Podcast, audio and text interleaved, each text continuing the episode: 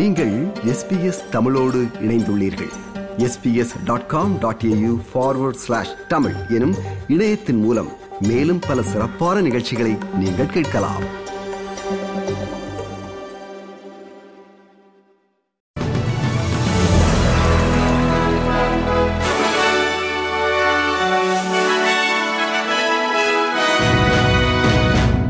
நேயர்களுக்கு வணக்கம்.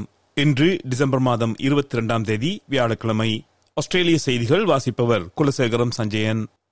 சீனாவில் சிறை வைக்கப்பட்டிருக்கும் யாங் ஹெஞ்சுன் மற்றும் ஷெங் லீ இருவரையும் அவர்கள் குடும்பங்களிடம் சேர்க்கும்படி தான் சீனாவிடம் கேட்டுக் கொண்டதாக வெளியுறவு அமைச்சர் பெனி வாங் கூறினார்.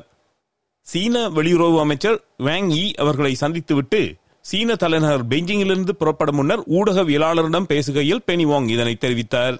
கடந்த நான்கு ஆண்டுகளில் ஆஸ்திரேலிய வெளியுறவு அமைச்சர் ஒருவர் பெய்ஜிங்கிற்கு அழைக்கப்படுவது இதுவே முதல் முறை என்பது குறிப்பிடத்தக்கது.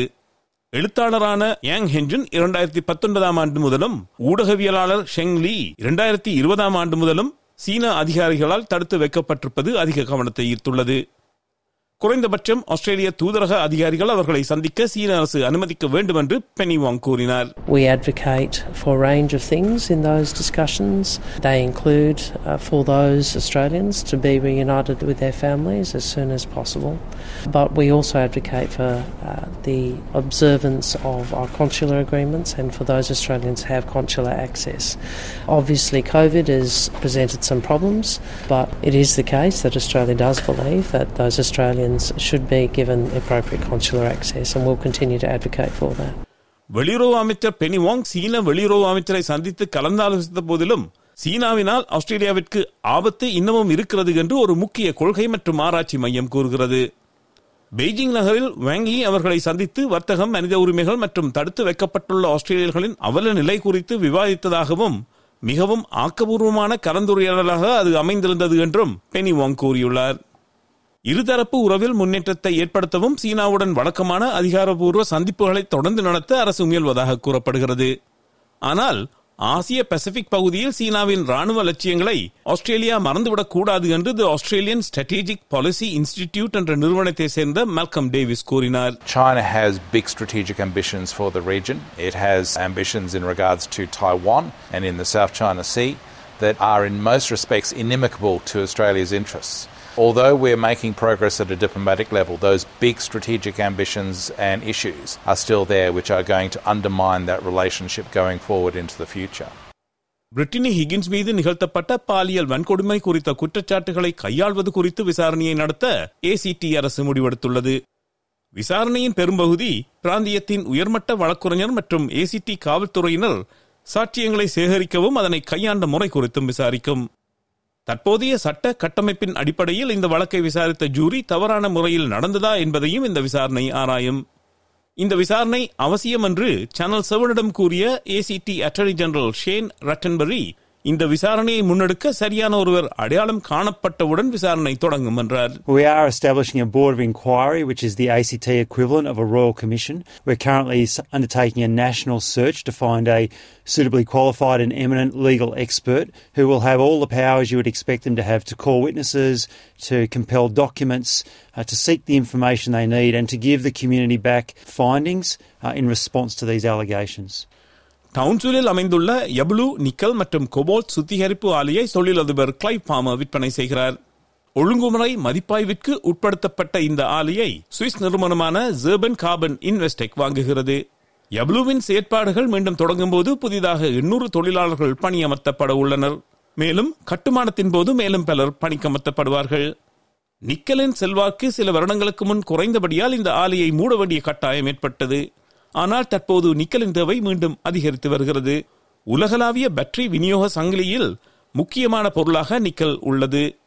இந்த ஆலை இருக்கும் இடத்தில் சூரிய ஒளியிலிருந்து ஒன்றரை கிகாவாட் மின் உற்பத்தி செய்யவும் அதனை சேமிக்க பேட்டரி சேமிப்பு வசதியையும் கட்டமைக்க புதிய உரிமையாளர்கள் திட்டமிடுகின்றனர்.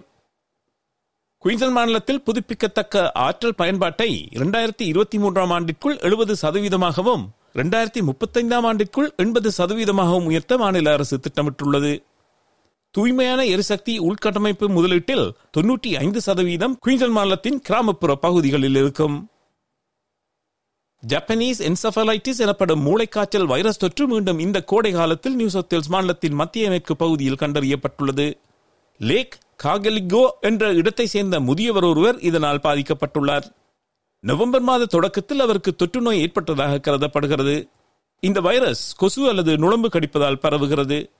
அதனை தடுப்பதற்கு அனைவரும் முன்னெச்சரிக்கை நடவடிக்கைகள் எடுக்க வேண்டும் என நியூ சவுத் வேல்ஸ் ஹெல்த் அனைவருக்கும் நினைவூட்டுகிறது. இரண்டாம் உலகப் போரில் புகழ்பெற்ற ஆஸ்திரேலிய அறுவை சிகிச்சை நிபுணர் சர் எட்வர்ட் வேரி டன்லப் அவர்களின் போர் பதக்கங்கள் மற்றும் சான்றிதழ்கள் மெல்பர்ன் நகரில் உள்ள வீடு ஒன்றிலிருந்து திருடப்பட்டுள்ளன. டூராக் என்ற இடத்திலிருந்து இந்த வார தொடக்கத்தில் நகைகள் மற்றும் எலக்ட்ரானிக் பொருட்கள் திருடப்பட்டதாகவும் அதனுடன் இவரது பதக்கங்களும் சான்றிதழ்களும் திருடப்பட்டுள்ளதாகவும் விக்டோரியா மாநில காவல்துறை கூறுகிறது. வங்கரட்டா என்ற இடத்தில் ஆயிரத்தி தொள்ளாயிரத்தி ஏழாம் ஆண்டில் பிறந்த கர்னல் டன்லப் ஆயிரத்தி தொள்ளாயிரத்தி நாற்பத்தி இரண்டாம் ஆண்டில் ஜாவாவில் ஜப்பானியர்களால் சிறைப்பிடிக்கப்பட்டார். தாய் பர்மா ரயில்வேயில் ஆஸ்திரேலிய போர்க்கைதிகளுக்கு உதவ அயராது அவர் உழைத்தார். கர்னல் டன்லப் ஆயிரத்தி தொள்ளாயிரத்தி தொன்னூற்றி மூன்றாம் ஆண்டில் தனது எண்பத்தி ஐந்தாவது வயதில் காலமானார். இனி ஒன்றிய நாணய மாற்ற நிலவரம். ஒரு ஆஸ்திரேலிய டாலர் அறுபத்தி எட்டு அமெரிக்க சதங்கள், இருநூற்றி நாற்பத்தி ஒன்பது இலங்கை ரூபாய் எண்பத்தி எட்டு சதங்கள், ஐம்பத்தாறு இந்திய ரூபாய் முப்பத்தொரு காசுகள், தொன்னூற்றி இரண்டு சிங்கப்பூர் சதங்கள், மூன்று புள்ளி பூஜ்ஜியம் ஒன்று மலேசிய ரிங்கெட். செய்திகளில் இறுதியாக நாளை வானிலை முன்னறிவித்தல். பெர்த் வெயில் நாள் முப்பத்தி ஆறு செல்சியஸ், அடிலைட் மிகமூட்டமான நாள் இருபத்தி நான்கு செல்சியஸ், மெல்பேர்னும் மிகமூட்டமான நாள் இருபத்தைந்து செல்சியஸ், ஹோபார்ட் மழை புயலடிக்க வாய்ப்புண்டு இருபத்தி இரண்டு செல்சியஸ், கேன்பராவிலும் மழை புயலடிக்க வாய்ப்புண்டு இருபத்தி எட்டு செல்சியஸ், சிட்னி புயலடிக்க வாய்ப்புண்டு இருபத்தி ஏழு செல்சியஸ், பிரிஸ்பேர்ன் மிகமூட்டமான நாள் முப்பது செல்சியஸ், டார்வின் மழை புயலடிக்க வாய்ப்புண்டு முப்பத்தி ஒன்று செல்சியஸ்.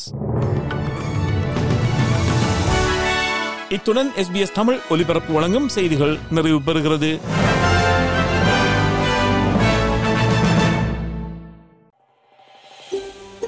இது போன்ற மேலும் பல நிகழ்ச்சிகளை கேட்க வேண்டுமா? Apple podcast, Google podcast, Spotify என்று பாட்காஸ்ட் கிடைக்கும் பல வழிகளில் நீங்கள் நிகழ்ச்சிகளை கேட்கலாம்.